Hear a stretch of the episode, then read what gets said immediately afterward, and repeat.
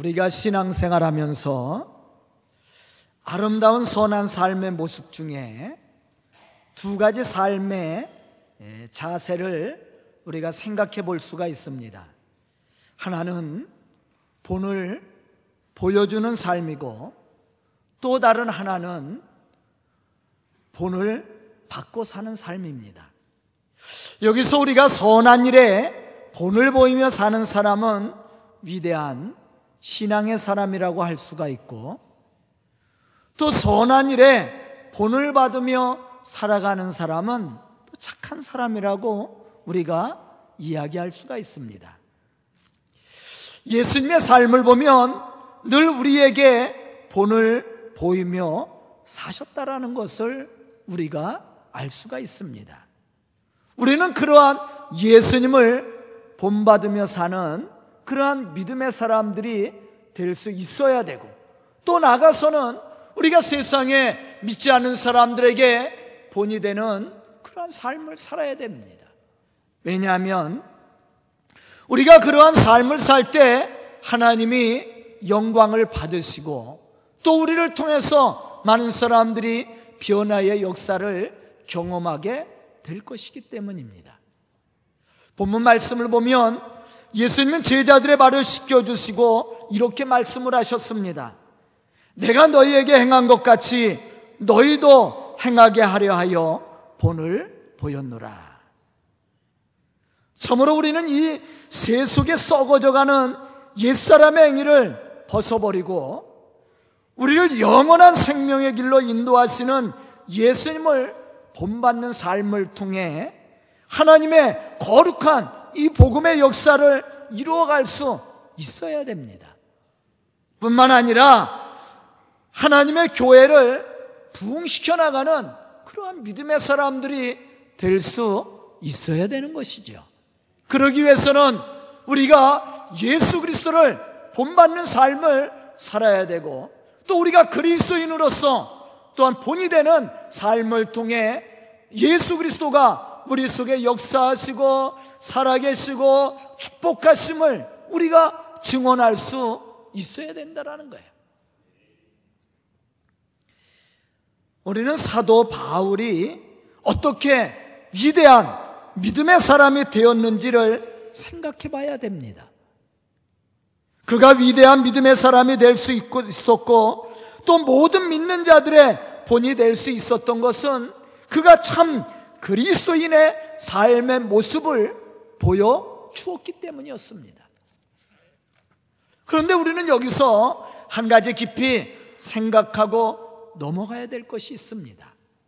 그것은 바울이 이와 같이 신앙의 본이 되는 믿음의 사람이 될 수 있었던 것은 그에게 그러한 영향력을 끼쳤던 사람이 있었다라는 겁니다.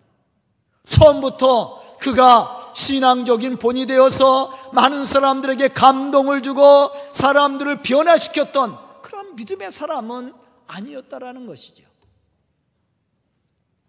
사도행전 7장에 보면 스데반이 핍박하는 유대인들의 돌에 맞아 순교당할 때 그것을 목격했던 사람이 있습니다. 그 사람 중에 하나가 사울이라는 사람이에요. 우리가 잘 알고 있는 바울이죠. 사울은 돌에 맞아 죽어가면서도 그리스도인의 참모습을 잃지 않고 자신에게 돌을 던지는 원수들까지도 끝까지 용서하며 축복하는 스데반의 모습을 보았습니다. 또한 돌에 맞아 죽어가는 그 고통 속에서도 천사와 같은 얼굴을 하고 있는 스데반의 평화로운 모습을 이 사울은 보게 되었습니다. 그 순간 강팍했던 사울의 마음에 변화가 일기 시작했습니다. 세상 것을 최고라고 생각했던 사람, 본인은 율법에 흠이 없다고 자부심을 가졌던 그 사람, 그러한 자존심과 자부심이 오히려 예수 믿는 사람들을 핍박했던 그 사울이 마음에 요동이 시작, 치기 시작했습니다.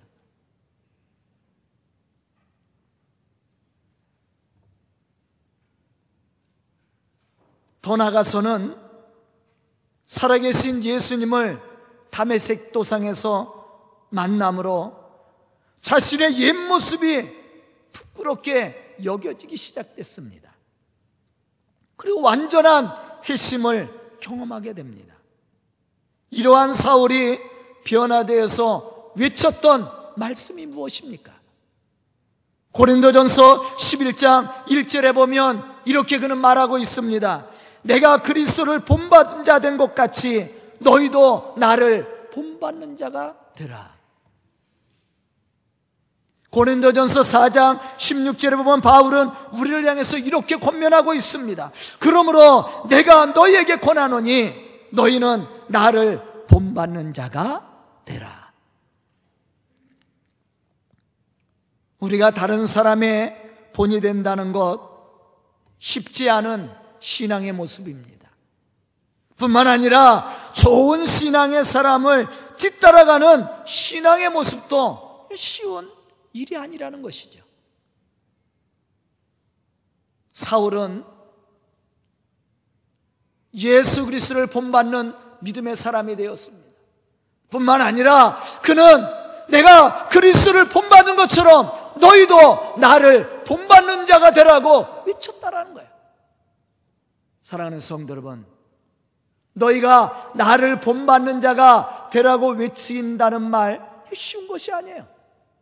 내가 그리스도인으로서 거룩한 삶을 살지 않고 내가 그리스도인으로서 본이 되는 삶을 살지 않고 내가 예수를 담는 그러한 삶을 살지 않고는 이러한 고백, 이러한 증언을 할 수가 없는 겁니다. 바울은 그의 신앙의 모델로 예수 그리스도를 정했습니다. 이제 육체 가운데 사는 분명한 이유를 발견했습니다. 그것은 나를 위해서 십자가에 죽으신 바로 그 예수 그리스도를 믿는 믿음 안에서 사는 거라고 바울은 고백했습니다. 그러한 고백만 했던 것이 아니라 그러한 삶을 통해서 많은 사람들에게 감동을 줄 수 있었다라는 거예요. 저는 오늘 말씀을 듣는 우리 성도들이 예수 그리스도를 본받는 믿음의 사람들이 되어서 바울처럼 세상을 향해 담대히 나를 본받는 믿음의 사람이 되라고 외칠 수 있는 그런 믿음의 성도들이 다 될 수 있기를 주님의 이름으로 축원합니다. 그럼 우리가 예수님을 통해 본받아야 될 신앙의 모습이 무엇이며 본을 보여주어야 할 신앙의 모습은 또 무엇입니까?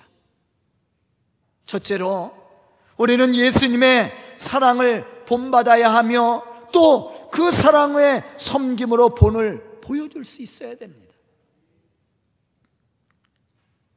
예수님의 전 삶을 보면 사랑의 본을 보이는 삶이라고 우리가 할 수가 있습니다.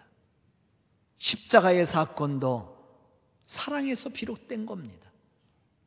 예수님께서 이 땅 위에 사람의 옷을 입고 오신 것도 하나님이 세상을 사랑해서 이루어진 사건이었다라는 것을 우리는 분명히 알고 있습니다. 요한복음 13장 1절에 보면 이러한 예수님을 증언하는 사도 요한의 증언을 우리가 들을 수가 있습니다. 6월절 전에 예수께서 자기가 세상을 떠나 아버지께로 돌아가실 때가 이른 줄 아시고 세상에 있는 자기 사람들을 사랑하시되 끝까지 사랑하셨다. 그렇게 말씀하고 있어요. 여기서 우리가 또 깊이 생각하고 본받아야 될 신앙의 모습이 있습니다. 그것은 끝까지 사랑했다라는 말이에요. 당신의 생명을 주시기까지 우리를 사랑하셨다라는 말입니다.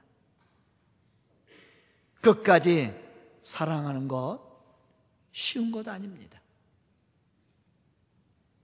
제가 마음속에 두고두고 감사하는 사람들이 있어요. 그 사람들은 끝까지 함께하는 사람들이죠.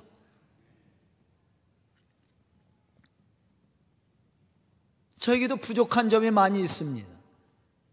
저도 완벽한 사람이 아니에요. 목사지만 부족한 부분들이 많이 있습니다. 그럼에도 불구하고 부족한 설교를 들어주는 우리 성도들 수십 년 설교를 듣고 아멘 해주는 것만 해도 감사한 일 아니에요? 저도요 좋은 찬송이나 좋은 복음성가나 이 좋은 가요들을 듣습니다. 목사도 가요 들어요. 지금 노래는 하나도 모르겠어요. 그런데 그 노래, 그 사람의 노래를 자꾸 듣다 보면요. 어떻게 돼요? 지겨워져.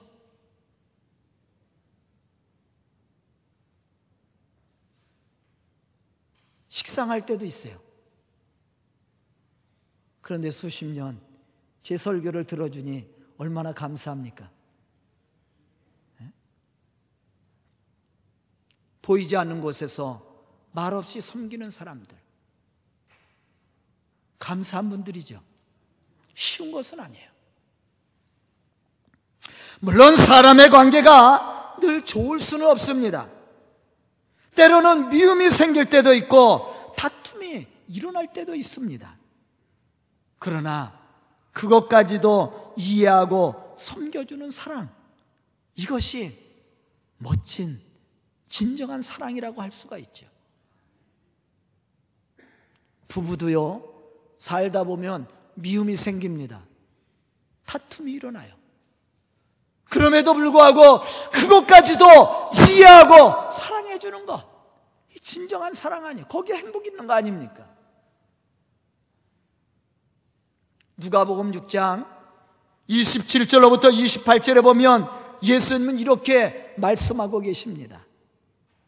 너희 듣는 자에게 내가 이르노니 너희 원수를 사랑하며 너희를 미워하는 자를 선대하며 너희를 저주하는 자를 위하여 축복하며 너희를 모욕하는 자를 위해서 기도하라. 사실 이 말씀을 하셨던 예수님은 이 말씀대로 원수를 사랑하셨고 미워하는 자를 선대하셨고 또한 저주하는 자를 축복하셨습니다. 당신을 모욕하고 조롱하는 자를 위해서 기도하며 축복을 아끼지 않으셨습니다. 그런데 중요한 것은 십자가에 죽으시기까지 예수님은 그러한 사랑을 끝까지 실천하셨다라는 거예요. 이것이 우리가 본받아야 할 예수님의 위대한 신앙의 모습입니다. 그러므로 예수 안에 있는 우리는 세상을 향해 예수님의 이 사랑을 전할 수 있는 믿음의 사람들이 될 수 있어야 됩니다. 그러기 위해서는 사랑의 섬김을 통해 본이 되는 삶을 살아야 되는 거예요. 그냥 외쳐서 되는 것이 아닙니다. 예수의 사랑과 예수의 섬김은 외쳐서 되는 것이 아니에요. 바울 사도가 내가 그리스도를 본받은 것처럼 너희가 나를 본받기를 원한다라고 외쳤을 때는 그가 그러한 삶을 살고 있었기 때문에 그러한 외침을 할 수 있었다라는 건 우리도 마찬가지예요. 우리가 나가서 복음 전하는 거 예수 믿으세요. 그거 갖고 사람들 감동받지 않습니다. 우리가 세상을 변화시키고 우리가 복음의 역사를 이루기 위해서는 바로 우리가 예수 그리스도를 닮는 그러한 삶을 살아야 됩니다. 본이 되는 삶이에요. 바울이 그렇게 살고 그렇게 외쳤던 것처럼 예수님께서 그렇게 외치고 그러한 삶을 통해서 사람들에게 감동을 준 것처럼 저는 오늘 말씀을 듣는 우리 성도들이 이러한 믿음의 사람들이 될 수 있기를 주님의 이름으로 축원합니다. 두 번째 우리는 겸손히 섬김을 실천하셨던 예수님을 본받아야 되고 그러한 겸손의 본을 보여줄 수 있는 그런 믿음의 사람들이 될 수 있어야 됩니다. 마태복음 20장 26절로부터 28절에 보면 예수님은 이렇게 말씀하고 계십니다. 너희 중에 누구든지 크고자 하는 자는 너희를 섬기는 자가 되고 너희 중에 누구든지 으뜸이 되고자 하는 자는 너희의 종이 되어야 하리라.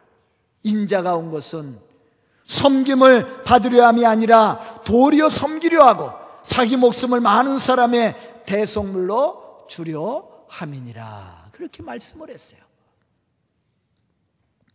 본문 말씀을 보면 예수님은 종이 주인보다 크지 못하고 보내심을 받은 자가 보낸 자보다 크지 못하나니 너희가 이것을 알고 행하면 복이 있으리라. 그렇게 말씀을 했습니다. 우리는 예수님이 하신 이 말씀을 보면서 예수님이 우리에게 본을 보여주신 신앙의 삶의 모습이 무엇인지를 체험할 수 있어야 됩니다. 그것은 섬김입니다. 종이 상조를 섬기는 것이 아니라 자기보다 낮은 자리에 있는 사람을 겸손히 섬겨주는 겁니다. 낮은 자리에 있는 사람이 높은 자를 섬겨주는 것, 그건 당연한 것이라고 생각됩니다. 그러나 예수님께서 지금 우리에게 말씀하시는 것은 그러한 내용이 아니에요. 우리가 높은 자리에 있다 할지라도 우리보다 못한 가난한 자들, 나보다 못한 낮은 자리에 있는 사람들, 이 사람들을 겸손히 섬겨주는 것을 이야기하고 있습니다. 예수님은 이러한 것을 알고 행하면 무엇이 있다고 했습니까? 복이 있다라고 그랬어요. 디모데전서 3장 13절에 보면 이렇게 말씀하고 있습니다. 집사의 직분을 잘하는 자들은 아름다운 지위와 그리스도 예수 안에 있는 믿음의 큰 담력을 얻느니라. 여기서 우리는 집사가 그 직분을 감당함으로 얻는 축복이 무엇인지를 알 수가 있습니다. 그것은 아름다운 지위를 얻고 또 믿음의 큰 담력을 얻게 된다라고 이야기했습니다. 우리가 이 말씀을 이해하기 위해서는 집사라는 이 단어의 뜻을 알아야 됩니다. 이 집사라는 말의 헬라어 말은 디아코노스라는 말입니다. 그 뜻은 섬기는 자예요. 우리 감리교의 집사는 집사의 의미는 죄를 뒤집어 쓴다라는 의미도 있습니다. 다시 말하면 낮은 자리에서 섬겨준다라는 얘기예요. 섬기는 자예요. 봉사하는 자, 집사입니다. 권사는 뭐예요? 권면하는 자. 나보다 신앙이 약하고 또 신앙적으로 시험에 들었거나 위로를 받아야 될 사람들을 찾아가서 위로하고 권면하고 용기를 주는 것. 이게 권사가 해야 될 일입니다. 집사는 죄를 뒤집었으므로 헌신하는 봉사의 자세를 의미하여 섬기는 자입니다. 즉 섬기는 직분을 잘하는 사람이 아름다운 지위를 얻고 또 그리스도 예수 안에서 믿음의 담력을 얻게 된다라고 그랬어요. 여러분들 믿음의 담력을 얻는다라는 말의 뜻도 우리가 생각해 봐야 됩니다. 이것은 세상을 향해 복음을 거침없이 전할 수 있는 용기를 갖게 된다라는 거예요. 우리가 세상을 향해서 거침없이 복음을 증거하기 위해서는 우리가 복음적인 삶을 살아야 되는 거 아닙니까? 집사의 직분, 섬김의 직분이에요. 우리가 낮은 자리에 내려가서 우리보다 못한 사람을 섬겨주고 그리스의 사랑을 실천함으로 하나님의 거룩한 뜻을 이루어 나갈 때 우리는 아름다운 지위를 얻을 뿐만 아니라 우리가 세상을 향해서 거침없이 예수가 그리스인 것을 증언할 수 있게 되는 거예요. 내가 예수의 삶, 예수님이 보여준 그 섬김의 삶을 살지도 않으면서 어떻게 세상에 나가 사랑을 외치고 섬김을 외칠 수 있겠습니까? 아마 부끄러워서 외치지 못할 거예요. 그러나 믿음의 큰 담력을 얻는다라는 말은 거침없이 전할 수 있다라는 거예요. 왜? 내가 그러한 삶을 살고 있으니까 부끄러울 것이 없는 거죠. 그것을 바울은 이야기합니다. 그 사람이 바로 그리스도 안에서 겸손히 섬기는 믿음의 사람이야. 이 사람이 바로 교회를 섬기는 사람이고 하나님의 거룩한 복음의 역사를 이루어가는 사람입니다. 본문 15절에 보면 예수님이 제자들의 발을 씻겨주고 하신 말씀 속에서도 우리가 이러한 사실들을 발견할 수가 있습니다. 내가 너희에게 행한 것 같이 너희도 행하게 하려 하여 본을 보였노라. 그러면서 예수님은 또 이렇게 말씀합니다. 너희도 서로 발을 씻겨주는 것이 옳으니라. 여기서 우리는 참된 겸손의 원리를 배워야 됩니다. 그것은 자신을 낮추는 겁니다. 자신보다 높은 사람 앞에 자기를 낮추는 것이 아니에요. 자기보다 높은 사람 앞에서 자기를 굴복시키는 것이 아닙니다. 그것을 얘기하는 것이 아니에요. 참된 섬김은 자기보다 가난하고 소외당하고 버림받은 사람들 앞에서 자기를 낮추고 섬겨주는 마음을 의미하고 있습니다. 겸손한 마음. 그것이 참된 섬김이에요. 예수님은 하늘보다 높으신 분이었습니다. 우리가 잘 아는 것처럼 창조주이시며 만왕의 왕이십니다. 하지만 예수님은 그것을 자랑하지 않으셨습니다. 다만 우리를 구원하시려고 가장 낮은 자리에 오셔서 우리를 섬겨주었다라는 것이죠. 이것이 예수님의 권위이고 삶의 모습이었습니다. 여기서 우리는 예수님이 우리에게 가르쳐 주신 가장 위대한 권위와 신앙의 능력이 무엇인지를 알아야 됩니다. 그것은 세상적 명성이나 권력이나 물질의 능력이 아니라는 것을 우리는 생각할 수 있습니다. 자신을 낮추고 낮은 자리에서 섬겨주는 희생적인 사랑을 우리는 배워야 되죠. 그것이 바로 예수님의 권위였습니다. 우리가 예수님을 본받아야 될 신앙의 모습입니다. 또 한 가지 우리가 오늘 말씀 속에서 깊이 생각해야 될 것은 우리가 예수님이 행하신 그러한 겸손한 섬김과 사랑의 나눔을 이루기 위해서는 그러한 섬김과 사랑의 체험함이 있어야 된다는 거예요.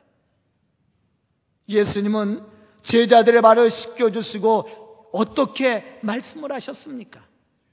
너희는 씻김을 받았으니 이제는 받은 자로서 다른 사람을 씻겨주라는 얘기입니다. 내가 너희에게 본을 보였으니 너희도 나가서 이것을 행하는 것이 서로 발을 씻겨주는 것이 옳으니라. 그렇게 예수님이 말씀을 하셨다라는 겁니다. 왜 우리가 다른 사람을 섬겨주지 못하고 사랑하지 못합니까? 그 이유는 우리가 섬김받은 체험이 없습니다. 사랑받은 경험이 없습니다. 그러니 무엇을 나눠주겠습니까? 무엇으로 섬겨주겠습니까? 섬김은 어느 날 갑자기 생기는 것이 아니에요. 그것도 훈련입니다.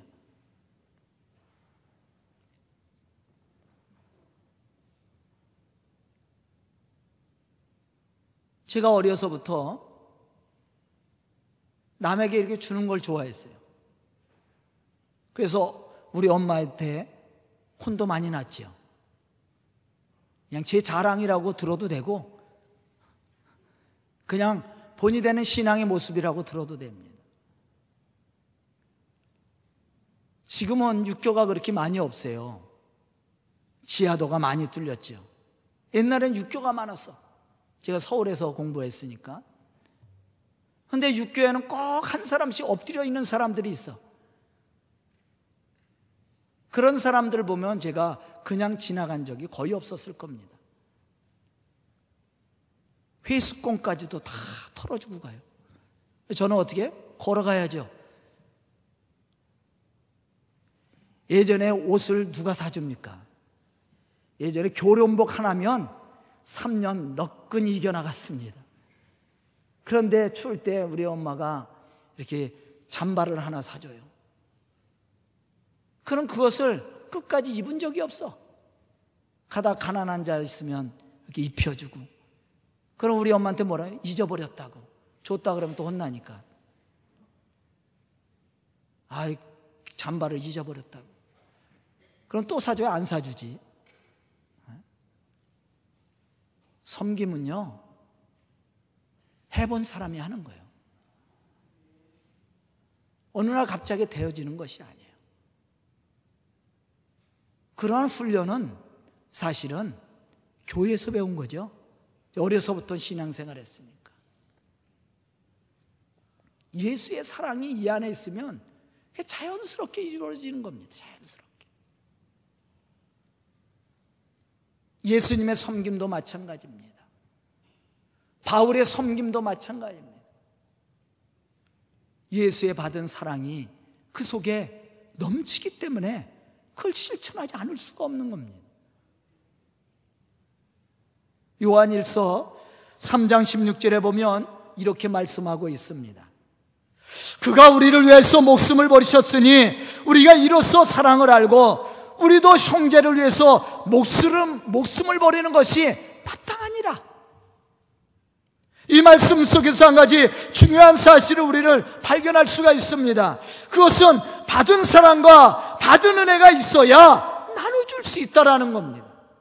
즉, 다시 말하면, 받은 은혜와 사랑이 넘치는 사람은 자연스럽게 다른 사람을 섬겨주게 되고, 받은 사랑을 나눠주게 된다라는 거예요.